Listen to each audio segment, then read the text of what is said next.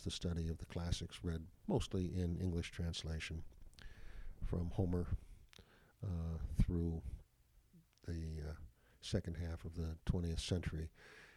Writings in philosophy, literature, history, theology, uh, psychology, psychiatry, a range of things. Um, so the first year would be all Greek texts, Homer, Greek playwrights, Plato, Aristotle, Herodotus, Thucydides. The sophomore year would take us through a huge range from uh, Rome and the Hebrew Bible through the New Testament, uh, the Church Fathers, and into the Renaissance. That's Christopher Nelson, president of St. John's College. In this special episode, guest interviewer Winston Elliott talks with Christopher Nelson about his work at St. John's College and about the unique kind of liberal arts education offered there. You're listening to a podcast brought to you by the Hauenstein Center at Grand Valley State University. I'm Joseph Hogan. This is Common Ground. In the last episode of the Common Ground podcast, we heard from Peter Kalkavage, a tutor at St. John's College in Annapolis, Maryland. Peter and I talked a bit about that college, about the unique sort of liberal arts education it provides, and the ways in which the student experience there differs from the student experience at most colleges and universities across the country. While we were there, Gleaves Whitney, producer of the Common Ground podcast, had the chance to visit with the president of St. John's, Christopher Nelson. Also present was Winston Elliott, editor in chief of the Imaginative Conservative. Gleaves Whitney also asks a few questions near the end of the conversation. Winston interviewed Christopher Nelson about the mission of St. John's College and about why the college focuses on the great books, why it doesn't have any majors, and instead requires students to take the same core curriculum. We're happy to post that interview this week. We think it will be of interest to anyone interested in higher education in America. Thanks for listening. Now, on to this week's episode of Common Ground. So, here we are at St. John's College with Christopher Nelson, president of Annapolis campus of St. John's. Chris, 26 years. Yes, it's been a real privilege to be at the college all that time. Did you think when you came here that you would spend the rest of your career, 26 years of your life, being president at St. John's? Well, I didn't have anything else to do, so I thought uh, it was a distinct possibility. I was certainly hoping that it would work and that uh, I could make that a career. Yeah. Uh, you had a long legal career before that. I did. I practiced for 18 years in Chicago and during that time, I was also on the board of visitors and governors and on the Alumni Association board for some of that period. And uh, that kept me close to the college. Also, was able to do some pro bono legal work for the school during that time. Now, you also were an undergrad at St. John's. Yes. And your father had a long affiliation with the college. Uh, my father uh, was here in the days when Stringfellow Barr was the president and Scott Buchanan the dean, and these were, of course, the architects of the program that we enjoy right now. Uh, he was in the class of 1945, which is to say, in a class in which nobody graduated in 1945. Everybody off to the war and back, so there, there were three alumni from that class, all of them the sons of uh, ambassadors to Washington from other countries. And then he stayed involved and was served on the board for 30 years uh, and was board chair. But it's the two of us, plus my brother and sister, and two of my sons, and one of my nieces, and her husband, and my wife is now uh, in the Graduate Institute. So we've got 10 family members that have gone through the school. So you have not only a long professional legacy, but a long family legacy here. Yeah, I'm just one link in the chain. now, did, uh, you came here as an undergrad, and your father had already graduated from the college, so you kind of knew what to expect. But what was it like being an undergrad at St. John's College? Well, these were, of course, the late 1960s. I was here from 66 to 70. Spent uh, my first three years in Annapolis. Met and married my wife, who was a transfer student from Santa Fe and when we discovered in our junior year that we had a child on the way, we moved back to her home state, which was New Mexico. so that her mother could help us with the newborn baby and we could graduate together. So I had some experience on both campuses. But you're talking about a time in the political life of the country which was uh, very active. The civil rights movement, the war in Vietnam, bringing out a lot of activity. And St. John's was probably no different in some respects. Um, a certain kind of uh, rebellion against status quo, but much less here than probably anywhere else in the country because people were taking the books seriously and they were taking the time to fulfill their educational aspirations, even while um, there was a storm brewing on campuses across the country. Um, of course, we were close to the center of things, and there were people that marched on Washington, but they didn't miss classes to do it. So, protests and sit ins at Santa Fe while you were there? no, there were no protests or sit ins. The only sit in I can remember as a student was when one of my classes walked into the dean's office and said that the learning process had come to a halt and we needed to talk about it. And his answer was, Have you talked to your tutor? That is the faculty member who ran the class. And we said no, and he said, That's where you go next. and that was the end of our sit in. That lasted about five minutes. That's excellent. Now, for people who are listening who don't understand or don't perhaps have never been introduced to the unique nature of the college, uh, both in its in its program, uh, but also in the methodology uh, uh that is used at St. John's. Could you uh, give an overview of that? Sure. There are several distinctive features to the college. We have an all required curriculum, or nearly all required, um, in books that have shaped uh, several civilizations in the Western tradition. Um, and we read these books in roughly chronological order. We don't have courses and we don't permit lectures, and so what we have is a series of classes in mathematics and sciences, uh, music, foreign language, where we require all of the students to have a year and a half of uh, ancient Greek and a year and a half of modern French, and two semesters uh, of English Romantic poetry, and then 19th uh, and 20th century poetry at the end of the senior year. Books are all read in roughly chronological order, and even in the sciences and mathematics, you're reading for the most part original works. So in the mathematics tutorial, the students start with Euclid, and they read the better part of all 13 books. Um, they read Ptolemy, and then in the sophomore year, start with Ptolemy, move to Apollonius, Copernicus, Kepler, Galileo, and in the junior year through Newton, and senior year through quantum mechanics and Heisenberg and Schrodinger uh, and Bohr and the like um, similar kind of trek through the laboratory uh, with early work in chemistry in the freshman year. And in the junior and senior year, they're working with um, um, Newton through uh, you know, traditional mechanics and optics and into um, spooky action at a distance by the end of their senior year. Uh, and then the thing that we're best known for is the study of the classics, read mostly in English translation, from Homer uh, through the uh, second half of the 20th century.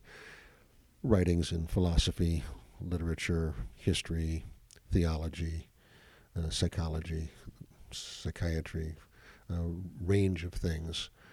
Um, so the first year would be all Greek texts, Homer, Greek playwrights, Plato, Aristotle, Herodotus, Thucydides. The sophomore year would take us through a huge range from uh, Rome and the Hebrew Bible through the New Testament, uh, the Church Fathers, and into the Renaissance. In the junior year, pretty much uh, 18th and 19th century philosophy, uh, political uh, philosophy, and the start of American papers and the founding uh, documents of this country. And in the senior year, um, 20th century, uh, political philosophy, philosophy, theology, various other documents. So we read these in roughly chronological order, in part because the books are in conversation with one another over the centuries, and in part because we don't want to lay on to the books any particular interpretation. So we don't read Plato when we're studying philosophy. We read the book, the Republic, or the Meno, or the Gorgias, or whatever it might be. And we don't pretend to, to categorize it. We try to understand what's being said and whether it makes a difference to us. So those are the fundamental questions. What's the author trying to say? And um, what's my stake in it? Is it true? So, the, in terms of the curriculum, that's roughly how it works. Um, but the faculty are distinctive in this respect also, that they teach across the entire curriculum. Not every member of the faculty, whom we call tutors, teaches every single class, but most of them have taught, all of them have taught most of the classes. And that's to say, four years of mathematics, from elementary geometry through um, uh, relativity. And they will have taught biology in the labs and dissection of plants and animals to through to uh, quantum mechanics. And in the languages, they'll be reading in French and Greek. Uh, they'll have studied poetry, and they'll be reading these other books in translation across the time. Music is the one, probably one area where perhaps only half the faculty uh, teaches in the program, others being a little concerned that they may not be able uh, to carry the tune well enough. but uh, I think it's the music program in which the college comes to life. It's a, a beautiful program, and all of the students play an instrument. They sing, and so their voice boxes become the instrument in their freshman year, and then they study uh, the analytics and, and elements of uh, melody, harmony, uh, counterpoint, and the like in their sophomore year. So, in the faculty itself, no departments, no specialization of the faculty once they're here, even though they may have their graduate work in philosophy or, or literature or mathematics. Once they get here, uh, they are a tutor for the whole program. That's right. And that means that they're giving up something because it's very hard for members of the faculty to pursue uh, the specialization they were in, um, something that they may very well love because they have to be committed to teaching across the program, and the number of classroom hours they teach here are well above average. They'll be teaching uh, 12 hour semesters each semester, each year. Uh, and they'll be teaching different, making different preparations from year to year. So the idea, if I'm expressing this right, please elaborate on this. But eh, the idea is that the tutors are learners in the seminars and, and tutorials and preceptorials and labs, as are the students. Well, there's some truth to that. It's it's very much the case that there are faculty who are in the first time through a class only a week or two ahead of the students. Mm-hmm. If you take a modern physicist who comes to the faculty and now is teaching ancient Greek, well, they will have had a summer to get a little head start, and they will have had a support group with other members of the faculty. But they won't have read through the material for the year, and they uh, they won't have mastered the subject. Now you might ask, what in the world business do we have teaching Greek with uh, people who have no experience with it? Well, my guess is that most would say around here that a person who's only taught the class for the first or second or third time probably the best person to be teaching it because they're still alive to learning. So they're expected to be very well prepared for the class, but they're not expected to have devoted their lives to that. We expect our students to uh, study across the entire program, and uh, Therefore, we ask our faculty to do the same. We don't think they should be doing less than our students. Um, and it means that a student in any given class can be referring to materials in, from another class, and the faculty can pick it up with them. So that what goes on in a junior language tutorial might very well pick up on something that someone had studied in a seminar or a music tutorial in the freshman year or the sophomore um, uh, laboratory or something like that. So the conversations are allowed to be very free flowing. And, you know, when you think about it, the human being lives a life in the whole world. Um, we do get forced to specialize for career purposes, but the, the brain isn't departmentalized by disciplines. That's something that we bring to our studies, uh, well, so also we want to be students of the of the world. So, you've talked a little bit about. Uh, uh, you've talked a lot, actually, and, and very helpfully about the what the content uh, of what students learn here, what the books they read, um, and that it is a very much an all required liberal learning program. Um, the heart of the education here, um, I've heard people say, is, is what happens in seminar. What happens in seminar? Well, first of all, you have to understand what I meant when I said the faculty are not expected to lecture. Probably the best seminars are ones that belong to the students almost exclusively. So a seminar is opened with a question that the faculty member will ask. It's not a question that can be easily answered uh, by, you know, identifying this character having fought in that battle, and that's the end of it. Uh, it's a question that would try to open up the book for a deep uh, conversation about what is going on, what the author's trying to say.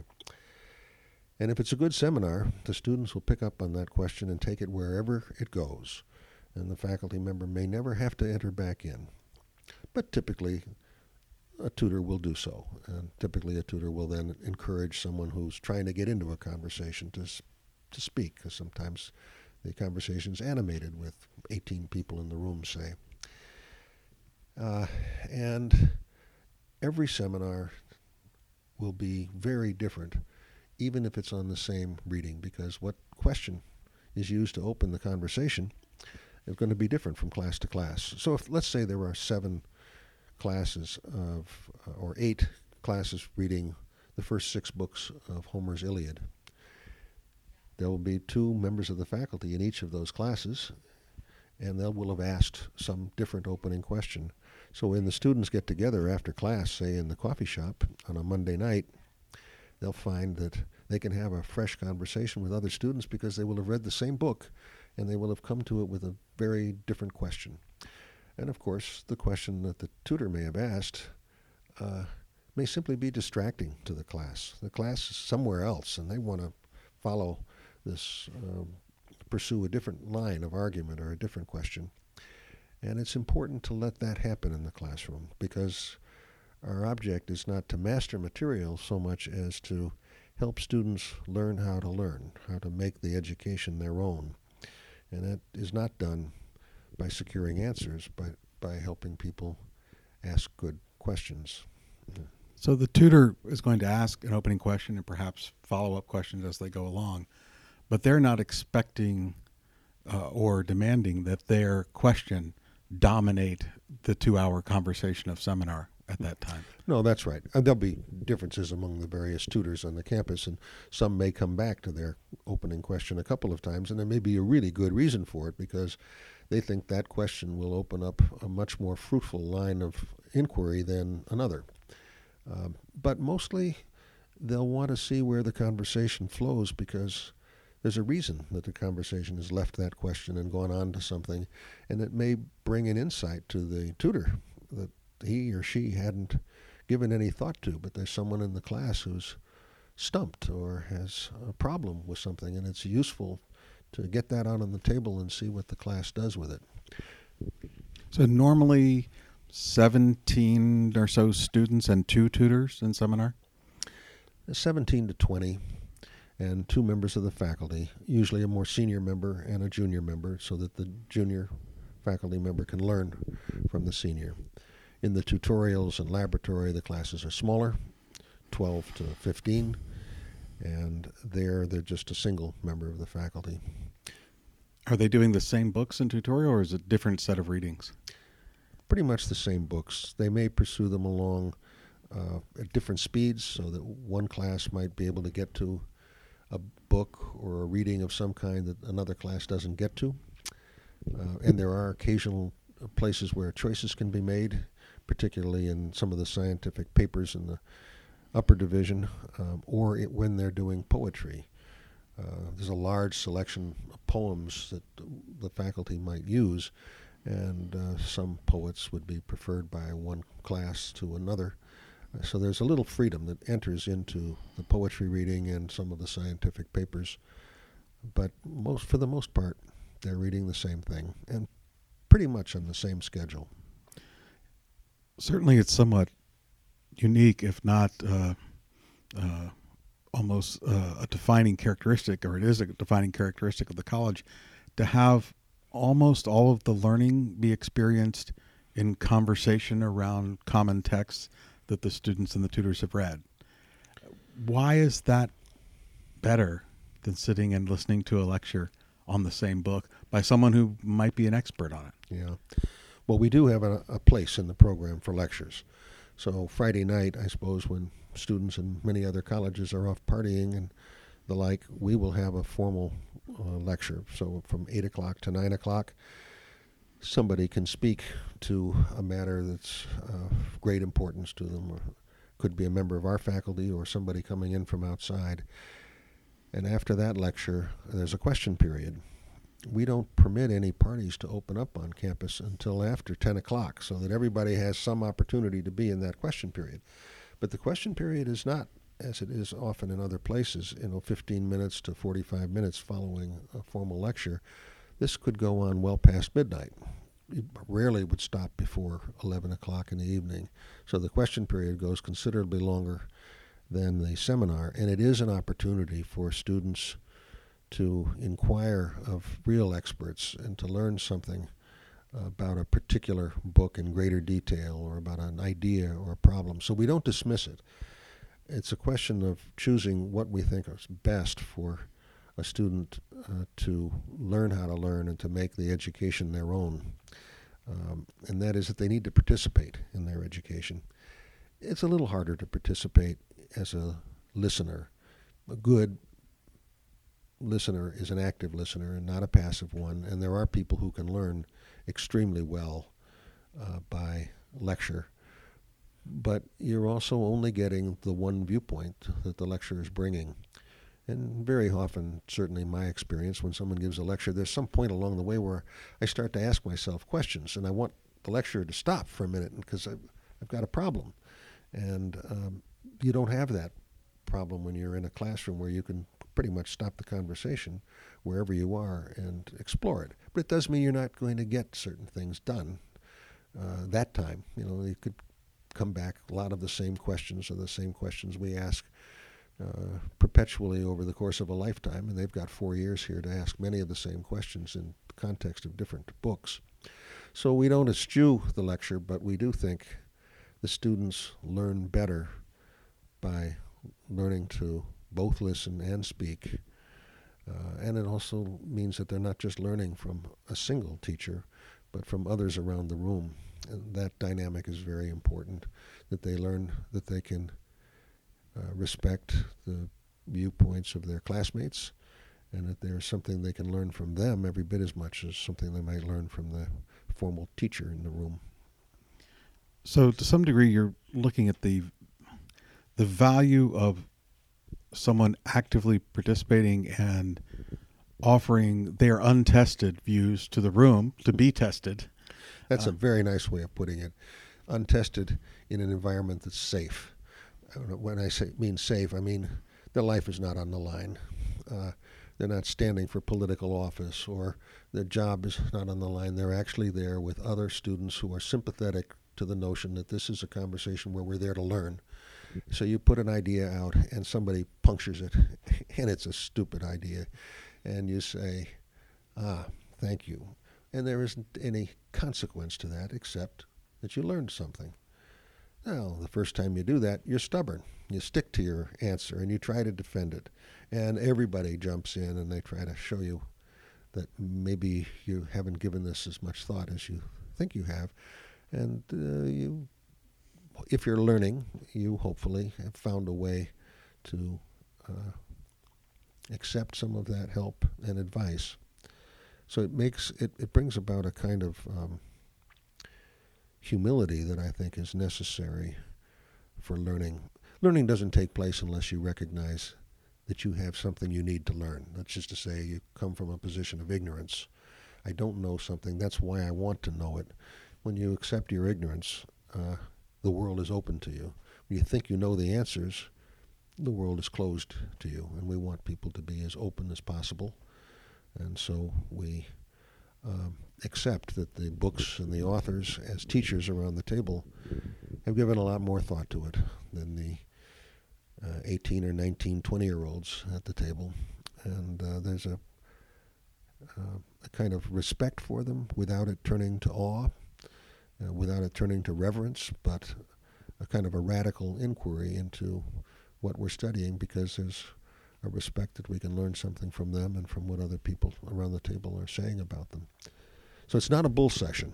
And there's a reason that there are blackboards in all the rooms. Students are constantly getting up to the board to demonstrate a proposition or to translate a sentence, or even in a seminar, which is much more free flowing, where you don't have a body of material to get through. They may want to uh, punctuate some point that they're making or draw a picture that will help explain what words have a hard time explaining. And uh, uh, they work at it. So it's not only difficult text, but real work that goes on in the classroom. We are in a culture that doesn't seem to promote uh, the things that you've just mentioned polite, humble discourse. Um, it certainly doesn't in our in the public arena or in the political arena. It seems to be more important to choose your side and to uh, denigrate the other side, and and if you are actually in a debate, to score debating points on the other on the other side.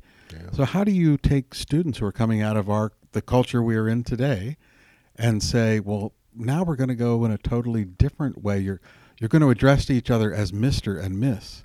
You're going to address your tutor as Mr. or Mrs. or Miss. You're going to wait for the other person and you're not going to just sit there and formulate your debating point response. You're actually going to listen to them with some degree of humility. Is it hard to bring students into that way of thinking? Well, it takes a little time with many of them. Uh, I like to think that 10 weeks ought to be a sufficient period of time in the freshman year. That's just when they're reading Plato's Republic, which is kind of the perfect book if you've been struggling with um, how to enter into a conversation or how not to dominate one. It takes a few weeks, and by the time you get to Plato, uh, you want to be ready for it. But there are a few things that we do that we think help. Um, one is that the teachers, or what we call tutors, which is a word for a guide rather than a professor, uh, it serves as a model. And if we had an aggressive member of the faculty trying to pound a point home, it would only invite more of the same from the students. So because the tutor is there to ask a question and open lines of inquiry and to listen respectfully to the students and not have it just be uh, professor to student, student to professor, professor to student number two, professor to student number three, which is what a conversation looks like in many places. It's a way of uh, allowing other people to be talking to one another, and that's that takes some skill. But the biggest skill is restraint on the part of the tutor. So it means that you have to put up with silences in the room. And some people can't stand a silence. A silence of five seconds seems like a minute. A, sec- a, a silence of 15 seconds is something that almost no professor c- can take without wanting to fill it up. It's only natural human response. Well, allowing silences to enter into a seminar actually turns out to encourage uh, respect and thoughtfulness. It means that people have time to formulate their thoughts. They have time to listen to somebody else, and they um, they recognize that when somebody's misbehaving in a class, which will happen anytime, it could happen, but it happens particularly in the opening seminars of a freshman class.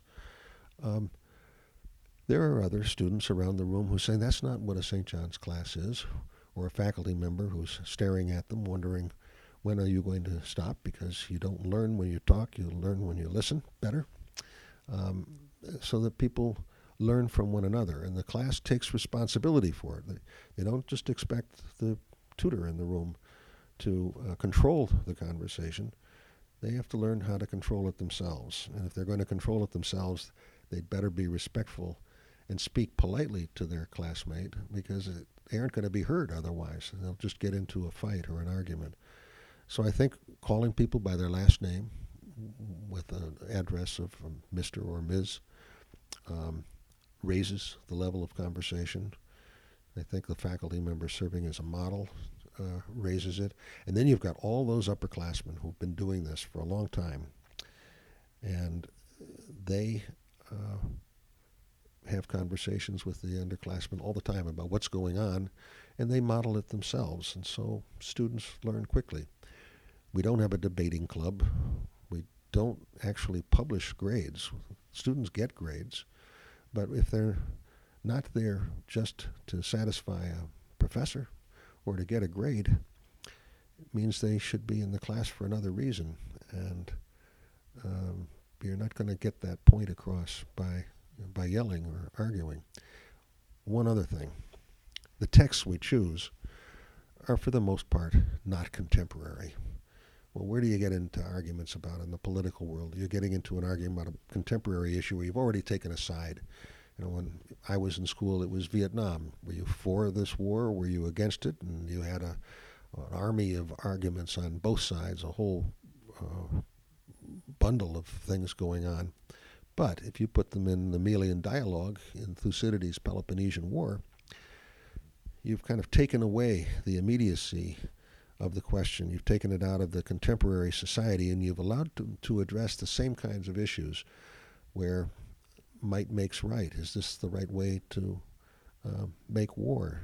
Uh, is it is there a just war? Can one have justice in war? Um, is it right that uh, war is for the sake simply of acquisition, or what are you what are you fighting about, anyways?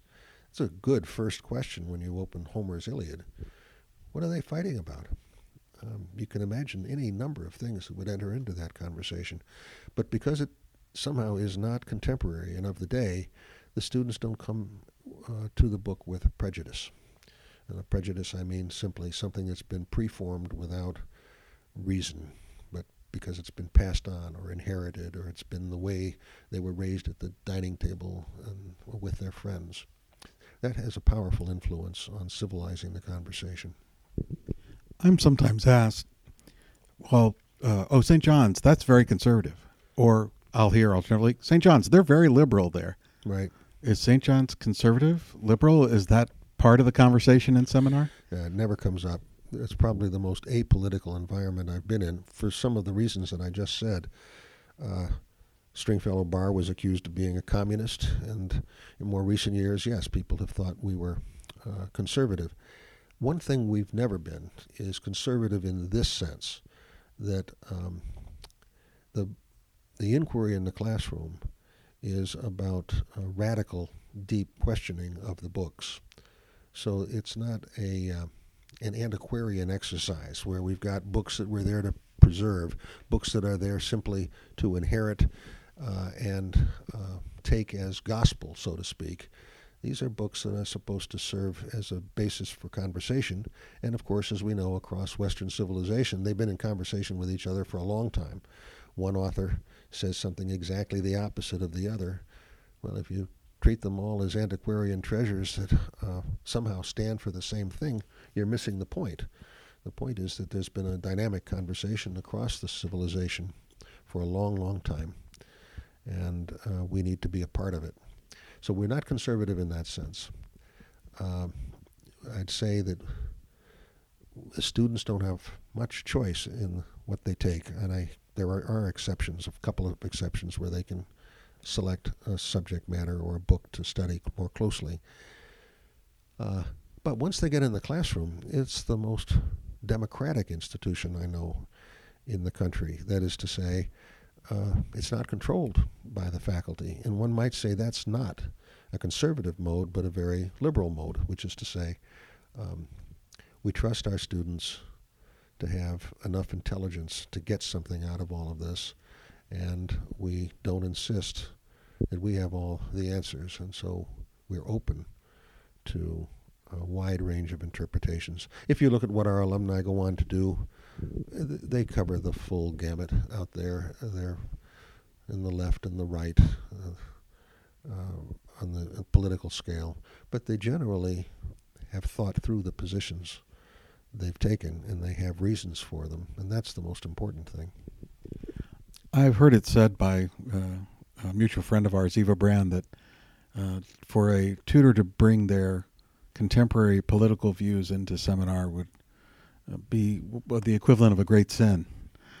I think that's exactly right. I have occasionally seen someone bring in a chip on the shoulder, so to speak, an author that they just can't stand, um, or an author that they love so much they hate the idea that anyone else wouldn't. But a political view,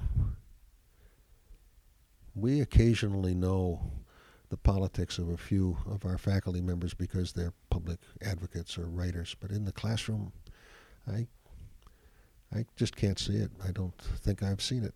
So the questions of uh, ideological uh, influences on the campus, uh, in the classroom, uh, the questions of political correct uh, language or political correct uh, monitoring of students, political correctness, um, doesn't seem to be a part of the St. John's conversation. No, it really doesn't.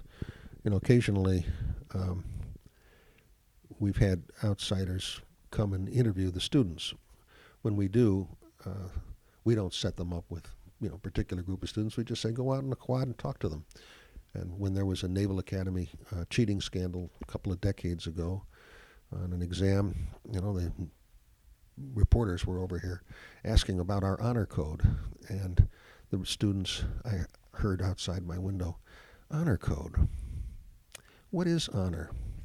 and then they'd go on and have a conversation among themselves about what honor might mean. And uh, well, what if we just said, the reporter said, that uh, an honor code means that we we announce that we're not going to cheat, and the student response was, "Why would we cheat? We'd only be cheating ourselves."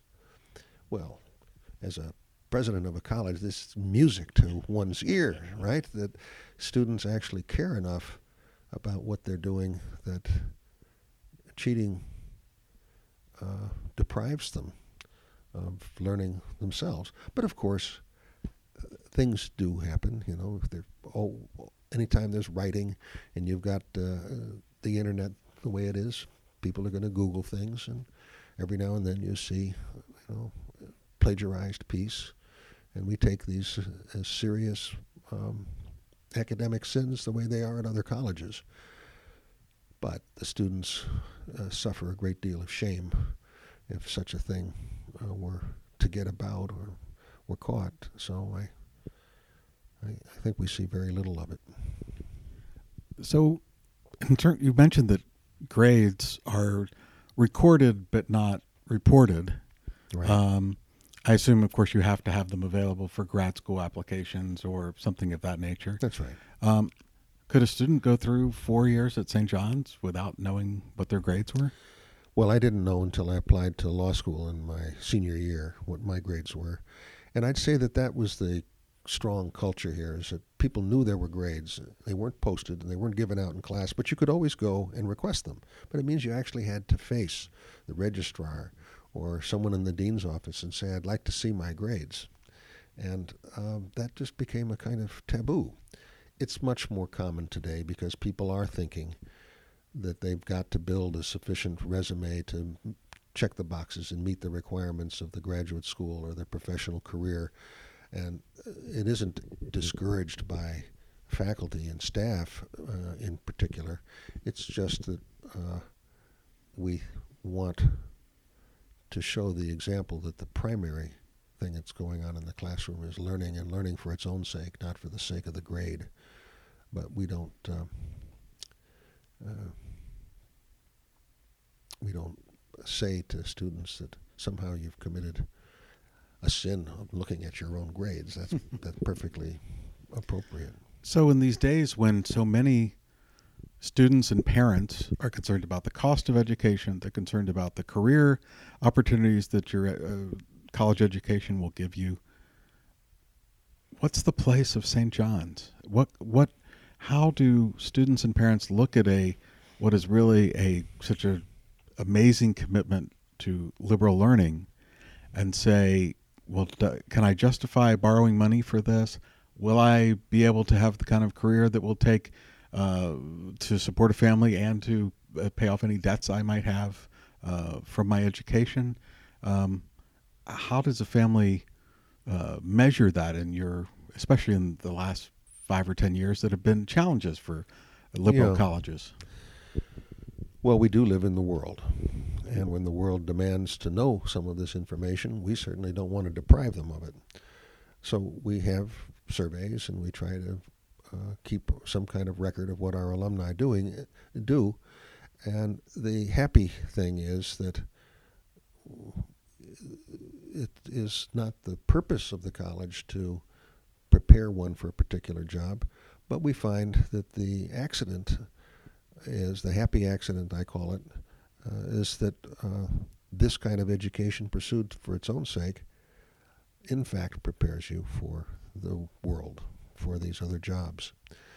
Um, and so we can show that. You know, we trot out all the people who've gone on into medicine or law or scientific research or uh, writing or communications or teaching, any number of things. Uh, investment banking, you know, these aren't things where we have classes in accounting or business ethics or that sort of thing, but they learn the fundamentals of how to learn and how to pick things up when they go into a world where one is expected to specialize. Um, and our alumni seem to do very well. So as long as we're straight about that story, uh, not everybody believes it, but they can meet the alumni, and the alumni are available. They come back to school. They meet with students. They serve as examples that they're successful in the world. But the other thing we have to remember is that there are very few of us who've passed our 30th or 40th birthday who are practicing in a field that we majored in when we were in college. People go through huge change. And uh, certainly St. John's uh, students do change as the world changes. That is, their, the alumni change jobs. What kind of education best prepares you for the unknowable, for the unknown? Uh, what kind of education prepares you for changing your life? And we think that this education does that, and then we can give examples of it. Uh, the third argument, I suppose, would be that people learn best the things that they love to learn. There's nothing like a love of learning or a desire to know that spurs one to do better work and to think more deeply about something. The better work they do, the more successful they're going to be in the world. And that's an axiom I've never heard anyone question.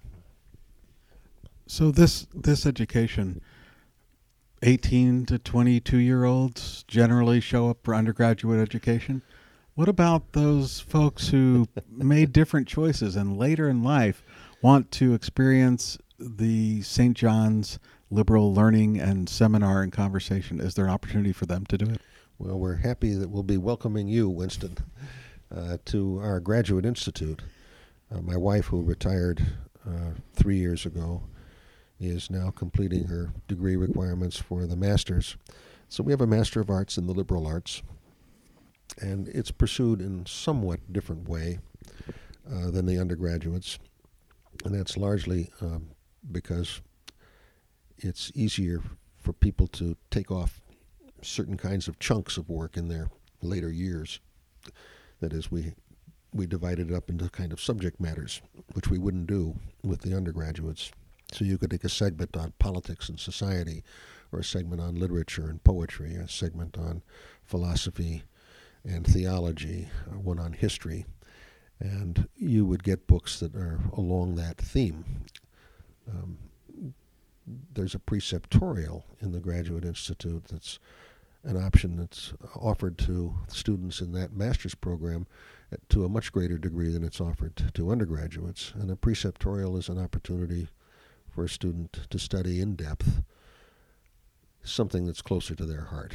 There's several options available by members of the teaching faculty, and you might spend a whole semester reading War and Peace together or uh, doing a problem in uh, uh, quantum mechanics or uh, Joyce's last preceptorial, my wife's last preceptorial was on the neurobiology of the eye. Uh, so there are ways one can get into some of these other things and experiment. But the students in the Graduate Institute are ages 22 to 84, and it's open to all who have a desire to pursue things that they never had a chance to do in their undergraduate studies or that they thought were too difficult for them to do then. And that can be done during the regular academic terms from in fall and spring, but it can also be done in a summer pr- combined with a summer program or in a summer only program. That's right. So in the summer, it would be eight weeks of an intense study. In the spring and fall, it would be 16 weeks to cover what the summer would do in eight. So it would be a Monday and Thursday night for about four and a half hours each night, and available therefore to people who are working uh, in Baltimore, Washington, Annapolis area, or in the Santa Fe, Albuquerque area. And many people come from out of state to uh, study and enjoy that uh, privilege. Uh, not just the people who are local and uh, and working their their ordinary careers.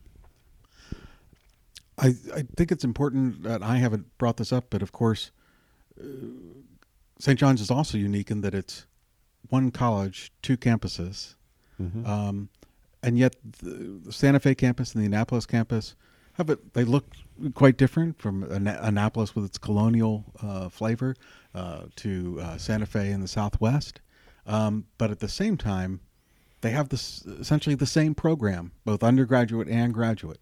Different tutors, of course, um, but it is a kind of somewhat unique situation of two campuses doing the same uh, um curriculum Yes. with the same program, um, doing it in two different places. And I understand you can also, as an undergraduate or as a graduate, take semesters in either place. Yeah, it's rare to have a transfer for just a semester, but many students take advantage of transferring for at least a year. So I transferred out to Santa Fe after three years in Annapolis to finish there in Santa Fe. The settings of the two campuses are entirely different. They are, in my judgment, if not the two most beautiful capitals in the United States, there's certainly two of them. Um, but once you get in the classroom, you couldn't tell the difference between a class being held in Santa Fe or one being held in Annapolis unless you looked out the window. Well, I think it's a it's a unique situation for someone to be able to know that they can go to the other campus, which is a, in a very different setting and, and a much different place, uh, part of the country, and yet at the same time still be able to read the same books they would have read and have many similar conversations, but uh, accented by the particular individuals and tutors in that room with them, uh, whether they're in Santa Fe or Annapolis. So you've spent your almost your entire adult life almost doing great books and representing a great books college. You like reading the great books? I do indeed. They're uh, endlessly uh, interesting. They're exhaustive. I mean, one cannot ex- exhaust uh, the books. And I find that I bring a different person to the reading every time I pick one up. I've probably read the Iliad, I don't know, 25, 30 times. Uh, the Apology, probably the same. But there are other books that I've never gone back to a second time. Hegel's Phenomenology, for one, uh, the Critique of Pure Reason, I uh, went back to because I was teaching it when I came back to the college. But I find that a very difficult one for me. On the other hand, the texts in mathematics I love revisiting, and uh, the histories and literature, which I don't think I appreciated when I was a boy, I grew to appreciate much more as an adult.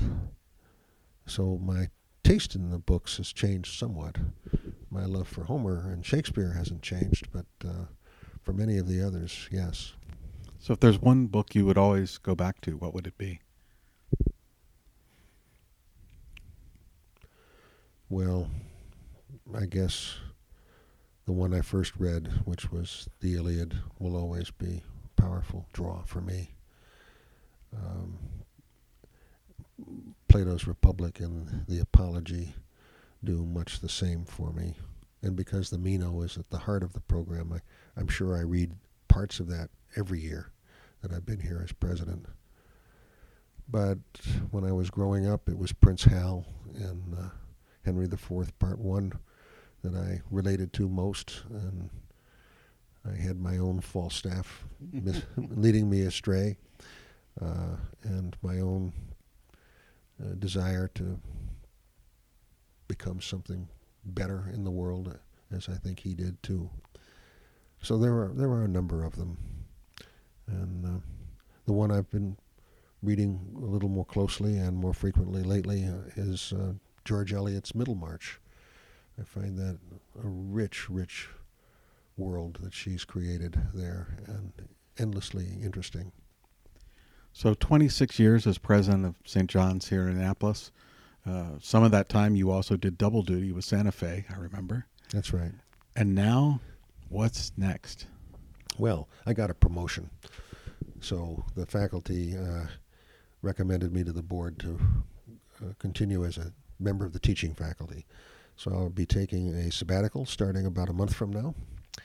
And I've got a book project or two underway and a contract for that, um, which will be collections of things I've done and, and maybe another book on liberal education, but also something on gardens and gardening. My wife and I like to do together. And then she has to return to finish her master's degree, and I'll be in the classroom uh, as needed. Undoubtedly not full time, but uh, I'd like to start over and, and and do it with the freshmen first. So this will be your third career. I guess you could say that. Well, I think it's uh, it's marvelous for the students to get uh, to be able to have you as a tutor. I know the role of president involves so many other things in administration and management and fundraising uh, and being the public face of the college. Um, some of which is fun, uh, some of which is not always fun.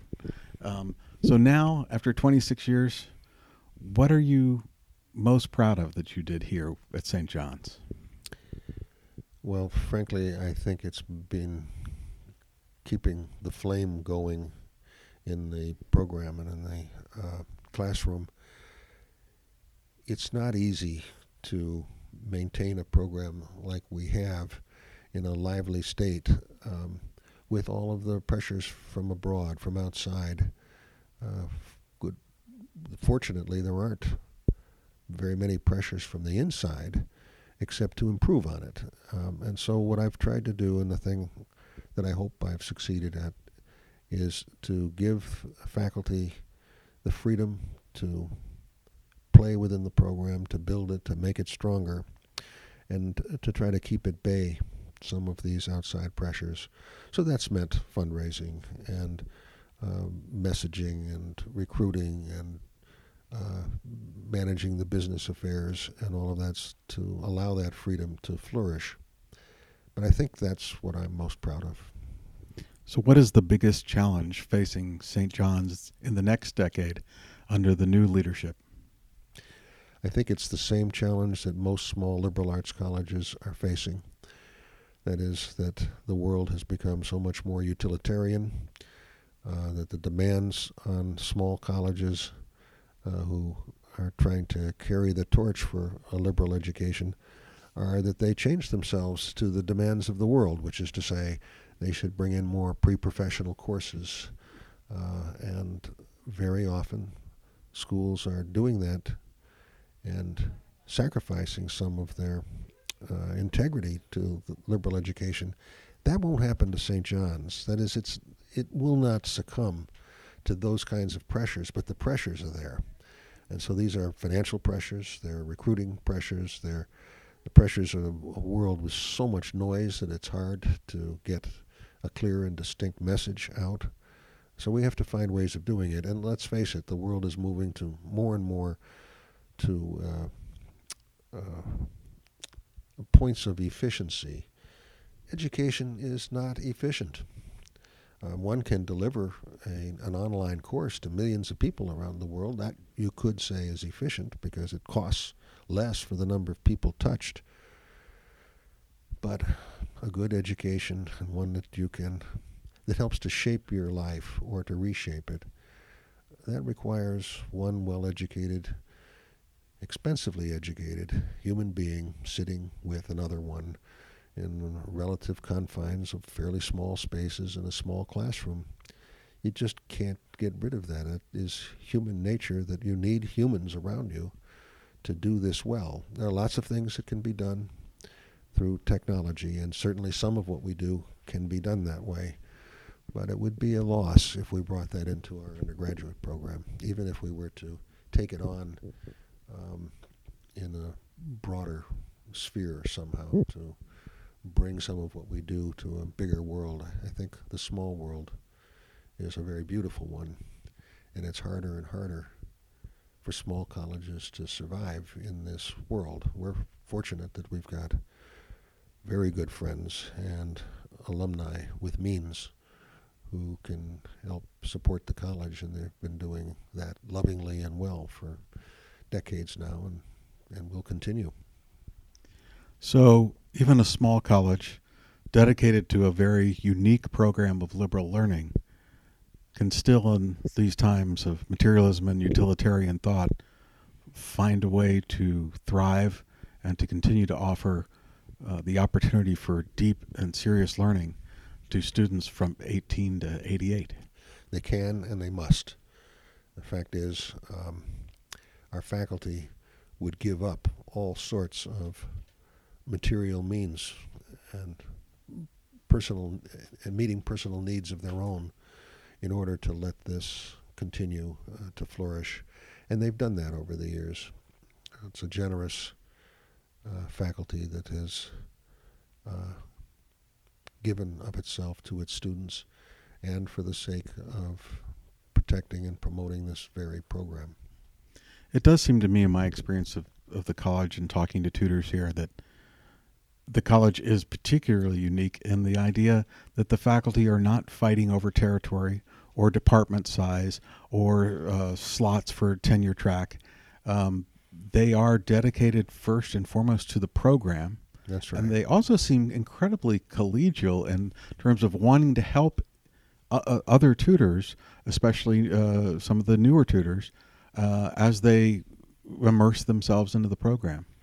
Yeah, it's a practice that we try to uh, honor and encourage the newest tutors with the privileges of of uh, special projects. So, if we have money for a faculty study group, um, we'll want to make sure that younger people, not just the most senior ones, get the advantage of it. When it comes to asking faculty where they'd like to teach in the program, well, the dean is going to make the assignments, but we give everybody every year a chance to uh, indicate their preferences first preferences are always going to go to the junior members of the faculty because everyone wants to see them succeed and to thrive. And we all know the places where we need to work a little more, where we need uh, some support, uh, where we need to repeat a class because we just didn't quite get it the way we should have the first time around. And, we, and the faculty wants to encourage uh, the growth of the younger faculty in ways that make sense both to the school and to the tutors themselves. So in that respect, it's very generous. Instead of the senior members getting all the privileges, they tend to want them to be in the hands of the younger faculty. You have been this outpost of education, and a lot of people blame, say, the Germans and the German graduate model that was brought over to a university not far from where we sit, Johns mm-hmm. Hopkins. Sure. And the specialization, professionalization in your opinion, is that what took education off in such a different direction that, that hurt us, or is there something else that you think is really key to understanding why St. John's is necessary in a culture that emphasizes so many other ways to educate people? Yeah. First of all, I think it's inevitable that we have schools which are professionalizing and advancing knowledge, which is something we wouldn't say about St. John's or any liberal arts college. Um, Johns Hopkins is a wonderful example of that. The question is, in my mind, what does an undergraduate need and deserve? And what does this country need and deserve? Well, it certainly needs the Johns Hopkins, the Stanfords, the Harvards, the great um, graduate schools around the country. It will need specialists in all sorts of things. But most of all, it needs thoughtful adults who have an independence of mind and a freedom of thought, uh, a fearlessness to express themselves. Um, a, a, a, group of students or of, uh, of citizens who will extend the frontiers wherever they are, not just the frontiers of the geographical borders of our country or of the world and searching out uh, new places in space, but the frontiers of science, the frontiers of technology, the frontiers of medicine, of law, of any number of things, uh, of journalism, politics, that people are going to enter into. And it requires a certain kind of independence of mind and an understanding of foundations so they know where they came from uh, and what was necessary to uh, understand before going into a specialist. So I think it's more a question of when in your life do you need this, and how can you be the best at uh, and a professional in the world. The best professional is not just someone who relies on an expertise that was developed by others, but one who has sufficient independence of mind and an imagination to say, I see what the world looks like today, and I've got an idea of how to make it better, and I can go about and do that. And that's the mind that we hope we are helping to develop when students are coming to liberal arts colleges like this one. And my last question is so many of us are involved in campuses where, you know, there's a postmodern sort of attitude, there is no truth. Uh, we have privileged now racism, sexism, you know, post colonialism. What is the St. John's, what is President Nelson's message uh, to say, wait a second, there's a different way of looking at learning? It doesn't always have to be through that. Why, why should we, or how should we answer those critics? Well, I've never known someone who didn't think some things were better than others and didn't think that some things were false and some things were true.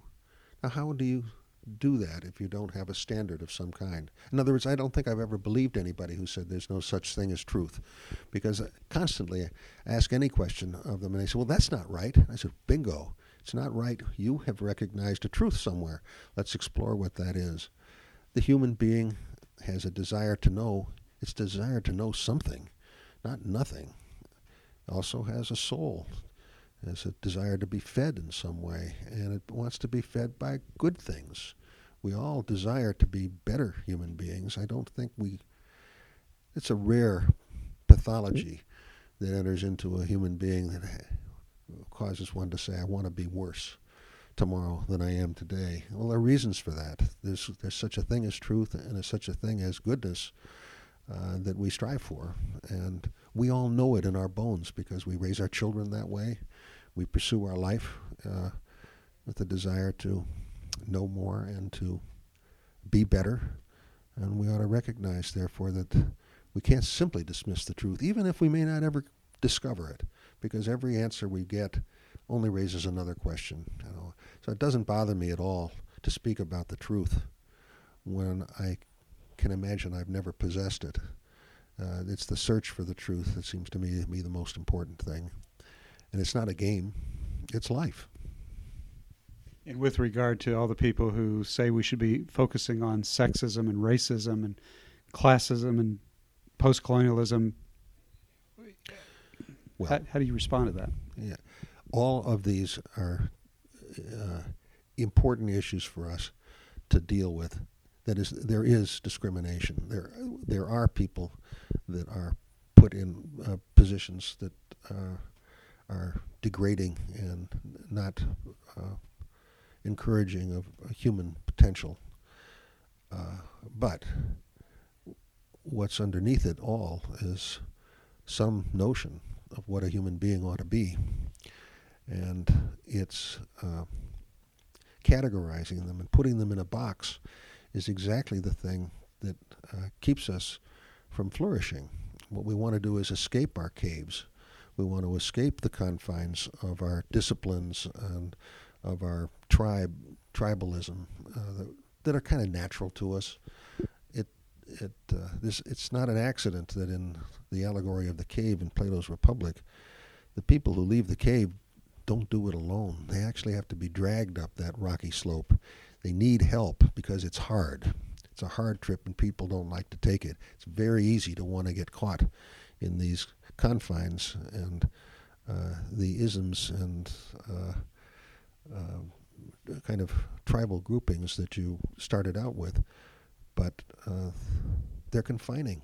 They don't lead to freedom. At the same time, there are circumstances that affect all of us that are also confining, and we have to face those. I mean, that's what a good political world does: is identify the things that restrict us from uh, what uh, from, from the human freedom to find happiness in the world. And uh, there is injustice and there is unhappiness in the world, and we've got to address that. But we should address it with an open mind, not a closed one. No, it's uh, it's been an incredible one of the gifts of Saint, the St. John's uh, College uh, curriculum and the tutors and the students is that on our website, the Imaginative Conservative, we've had an opportunity to publish uh, many essays by you and Eva Brann and Peter Kalkavage, um, and alumni of the college, um, David Levine and other uh, of your colleagues from the Santa Fe campus. Um, it's been a really a gift for us to be able to take your deep insights into liberal learning and to the great books and to the Western tradition, and to be able to offer that to our audience across the world, um, and to, to essentially be able to offer the message and the content and also the approach of St. John's to millions of people. And that's been a tremendous uh, privilege for us. And so I, I greatly appreciate that. Well, we're grateful too. That is the opportunity to get these things seen and read and heard by millions of people is not something that we could manage on our own. And so we're grateful to the imaginative conservative for helping us do that and for understanding what about this college is worth uh, promoting and preserving. So thank you. well, you. You and I both have had the uh, the opportunity to spend time with Gleaves Whitney at the Hauenstein Center and to go out and, and speak there in Grand Rapids. Yes. And, uh, and as has Eva Brann. And so it has been a great opportunity for both of us to be able to uh, to talk about liberal learning, uh, to talk about the kind of what are, are, the things that make make up our republic and what's going to preserve it. And so we appreciate that opportunity to do things with uh, with Gleaves and the uh, folks at the Hauenstein Center there in, in Grand Rapids. And I would just say it's been an incredible incredible privilege for me over the last decade uh, to know you. We met in a conference discussing we great books, indeed. and uh, it, all these years, I have respected and admired not only your great commitment to liberal learning, which to a degree is your life. So I'm not surprised that, that, that that's what you're committed to, but also with the great integrity and humility that you bring to talking about what you do at St. John's, to taking the St. John's message out beyond uh, the confines of the campus uh, here and in Santa Fe, and that you do that in a way that I just think is uh, to be respected and to be uh, uh, considered a model uh, for those of us who are out trying to have a discourse about the most important ideas, the most important questions that the human person can answer. And I am considered an, an honor and privilege to have worked with you, uh, had the opportunity to work with you over these years, and uh, I'm hoping to come uh, sit in on some of your uh, uh, classes uh, when you come back from your sabbatical as tutor. so I thank you for all these years and for the opportunity to to be an adopted part of the St. John's community to some degree. Well, thank you very much, Winston, and you are a welcome member of the St. John's community now just a month away from enrolling in, in the school. President Nelson, thank you very much. Okay, thank you. It's been a pleasure. That was Christopher Nelson, president of St. John's College, interviewed by Winston Elliott. Common Ground is a podcast brought to you by the Hauenstein Center at Grand Valley State University. The director of the Hauenstein Center and producer of this podcast is Gleaves Whitney. Kadar Jabbar edits the podcast, and Andrew Whitney composed our theme music. The Hauenstein Center is inspired by Ralph W. Hauenstein's life of leadership and service. Our programs address many of the most pressing issues in American life. Our annual Progressive Conservative Conference challenges leading thinkers on the left and the right to explore the possibility of common ground and to redefine their respective traditions. our annual conference on the Midwest, brings together academics and journalists to discuss the cultural and political significance of the region that's often called flyover country. And of course, the Hauenstein Center is itself a center for presidential studies, and I don't think I need to say what a year it's been for the presidency. To learn more about our programs, visit hauensteincenter.org and follow Hauenstein GVSU on Facebook and Twitter. You can also follow me on Twitter at Joe Hogan CGI. Thanks for listening. I'm Joseph Hogan. This has been Common Ground.